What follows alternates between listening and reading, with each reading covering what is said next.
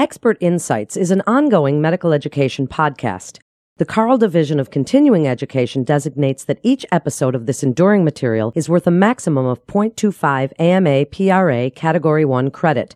To collect credit, please click on the link and complete the episode's post test. This podcast forum is brought to you to share expertise and insights within our integrated delivery system to help us improve the health of the people we serve and achieve world class accessible care. This is Expert Insights. This is Expert Insights with the Carle Foundation Hospital. I'm Dr. David Hill. Today we're talking with audiologist Dr. Jennifer Black at Carle Health Audiology about hearing loss awareness. Jennifer, welcome. Thank you. Nice to be here. It is lovely to have you here. And I have to get personal here for a minute. I'm really interested in what you're going to say today because many years ago, I was diagnosed with some mild high frequency hearing loss, and I'm kind of keeping an ear on it, if you will. And I'm a little concerned about when I'm going to need to do a little more. So let's find out what me and people like me need to know. Can you tell us some of the early warning signs of hearing loss? Yes.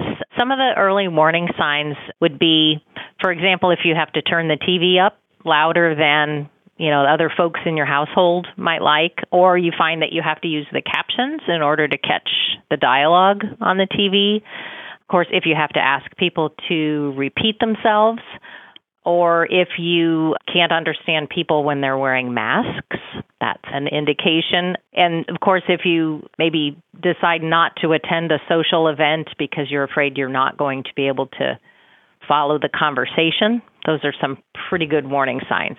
What about tinnitus? I think in my case, that's something that brought me to attention. So, tinnitus is very often a symptom or a side effect of hearing loss.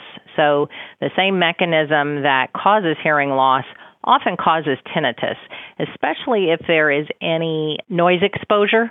Historically, that can typically cause hearing loss and tinnitus. Another good reason to get the hearing evaluated. Excellent. So let's talk now about evaluation and treatment. People have a lot of myths about hearing aids. They just kind of went over the counter. And what do people believe and what do they need to know about the whole process of getting an evaluation and getting treated? Sure. Well, if we start with over the counter hearing aids, the FDA just cleared the sale of over the counter hearing aids in October of 2022. So I guess maybe some of the myths about over the counter hearing aids is that they are equivalent to prescription hearing aids. Over the counter hearing aids are for people with perceived mild to moderate hearing loss. And the tricky part about that is most people underestimate their degree of hearing loss. But the over the counter hearing aids are available at Walgreens, CVS, and those are intended, as I said, for people with mild hearing loss. There are a lot of barriers that people see in terms of getting hearing help. And so that may be just having to make an appointment to get a hearing test and those types of things. But we recommend an evaluation by an audiologist and they'll be able to tell you not only if you have hearing loss, but if that hearing loss is treatable by other means, you may have a medically treatable hearing loss. You may have wax blockage. You may have an ear infection. You may have any number of things that would require medical follow up. So we don't want to miss those things. And if with over the counter, you're not seeing a professional to know if there are other treatment options for your hearing loss. And what happens? Somebody walks into your office for the first time. What sort of evaluation do they get? So the first thing we do is, of course, we take a complete history, find out if patient has family history of hearing loss, other medical concerns related to ears and hearing, noise exposure, tinnitus, those types of things.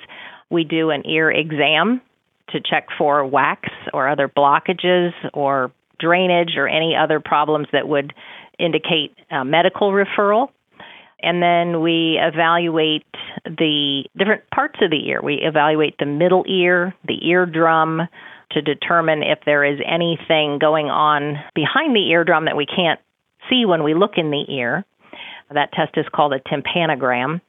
And then we do an evaluation not only of an individual's hearing for soft sounds, but also their ability to understand speech, because that, of course, is the key. That's what people want to hear. They want to hear conversation. We evaluate how well someone is able to understand speech. And then, based on those tests, we also measure hearing, what we call bone conduction or nerve hearing, to make sure where the hearing loss is coming from, because then that directs the treatment for the hearing loss. And if it is nerve damage, then hearing aids are the best route of treatment for that. All right. Well, let's go a little bit beyond hearing aids. I think one of the most exciting developments of the last several decades are these cochlear implants. Now, I think of them for perhaps children who are born without hearing or people with incredibly severe hearing loss. Who can benefit from these cochlear implants? Great question. Actually, Medicare just expanded the criteria for cochlear implants. It used to be for people with severe to profound hearing loss, and that has just been broadened to include people with moderate to severe profound hearing loss. And so, as cochlear implant technology improves, so do the outcomes. And so, we're able to provide cochlear implants to people with more hearing than used to be the case. And then what we're seeing is better benefits from cochlear implants. So the combination of fitting people with less hearing loss, not waiting until people are completely deaf. And then I don't work with children, but typically with cochlear implants in children, as soon as hearing loss is identified in a child and hearing aids have been tested and shown not to provide enough benefit, then cochlear implants are absolutely recommended. We have kids that have been implanted at age nine months. The sooner the hearing loss is identified with children, the better the outcome. So we, we want to treat, as soon as we identify hearing loss, whether it's treating with hearing aids, treating with cochlear implants, the sooner the better. So Speaking of catching things in time, for those of us who may be middle aged, can we talk about the link between untreated hearing loss and cognitive decline and even dementia? Yeah, so in 2020, the medical journal Lancet published research confirming that hearing loss is one of the modifiable risks to cognitive decline or dementia. So if a hearing loss is treated, the likelihood of developing cognitive decline as a result of hearing loss is much less. And so, again, as soon as someone feels like they have a hearing problem, they should have it evaluated and have it treated because the sooner the hearing loss is treated, the less likely cognitive decline will follow. So, this is a really serious thing to jump on, should not just leave it alone. Correct. And there's no reason to ignore a hearing problem. People don't ignore vision problems. When they can't see to read, they get glasses. With hearing loss, there is still somewhat of a, I think, a stigma with regard to hearing aids, but so many people now have Bluetooth receivers in their ears, and it's less of an issue to see somebody wearing something in their ear. And certainly being able to improve the quality of one's life and being able to participate again in social activities and church and hearing your grandkids and those types of things, there's not really any good reason to wait to get hearing aids or at least to get your hearing evaluated. Well, that makes a lot of sense. Do you have any final thoughts for our listeners about listening? Yeah, I would say that if somebody is noticing that they have a hearing problem, the first thing to do is get evaluated by an audiologist. The audiologist will be able to tell you if you have a treatable hearing loss, and if so, what are the treatment options? And the other thing is that many health insurance policies now have a hearing aid benefit that will help offset the cost of the hearing aids sometimes substantially.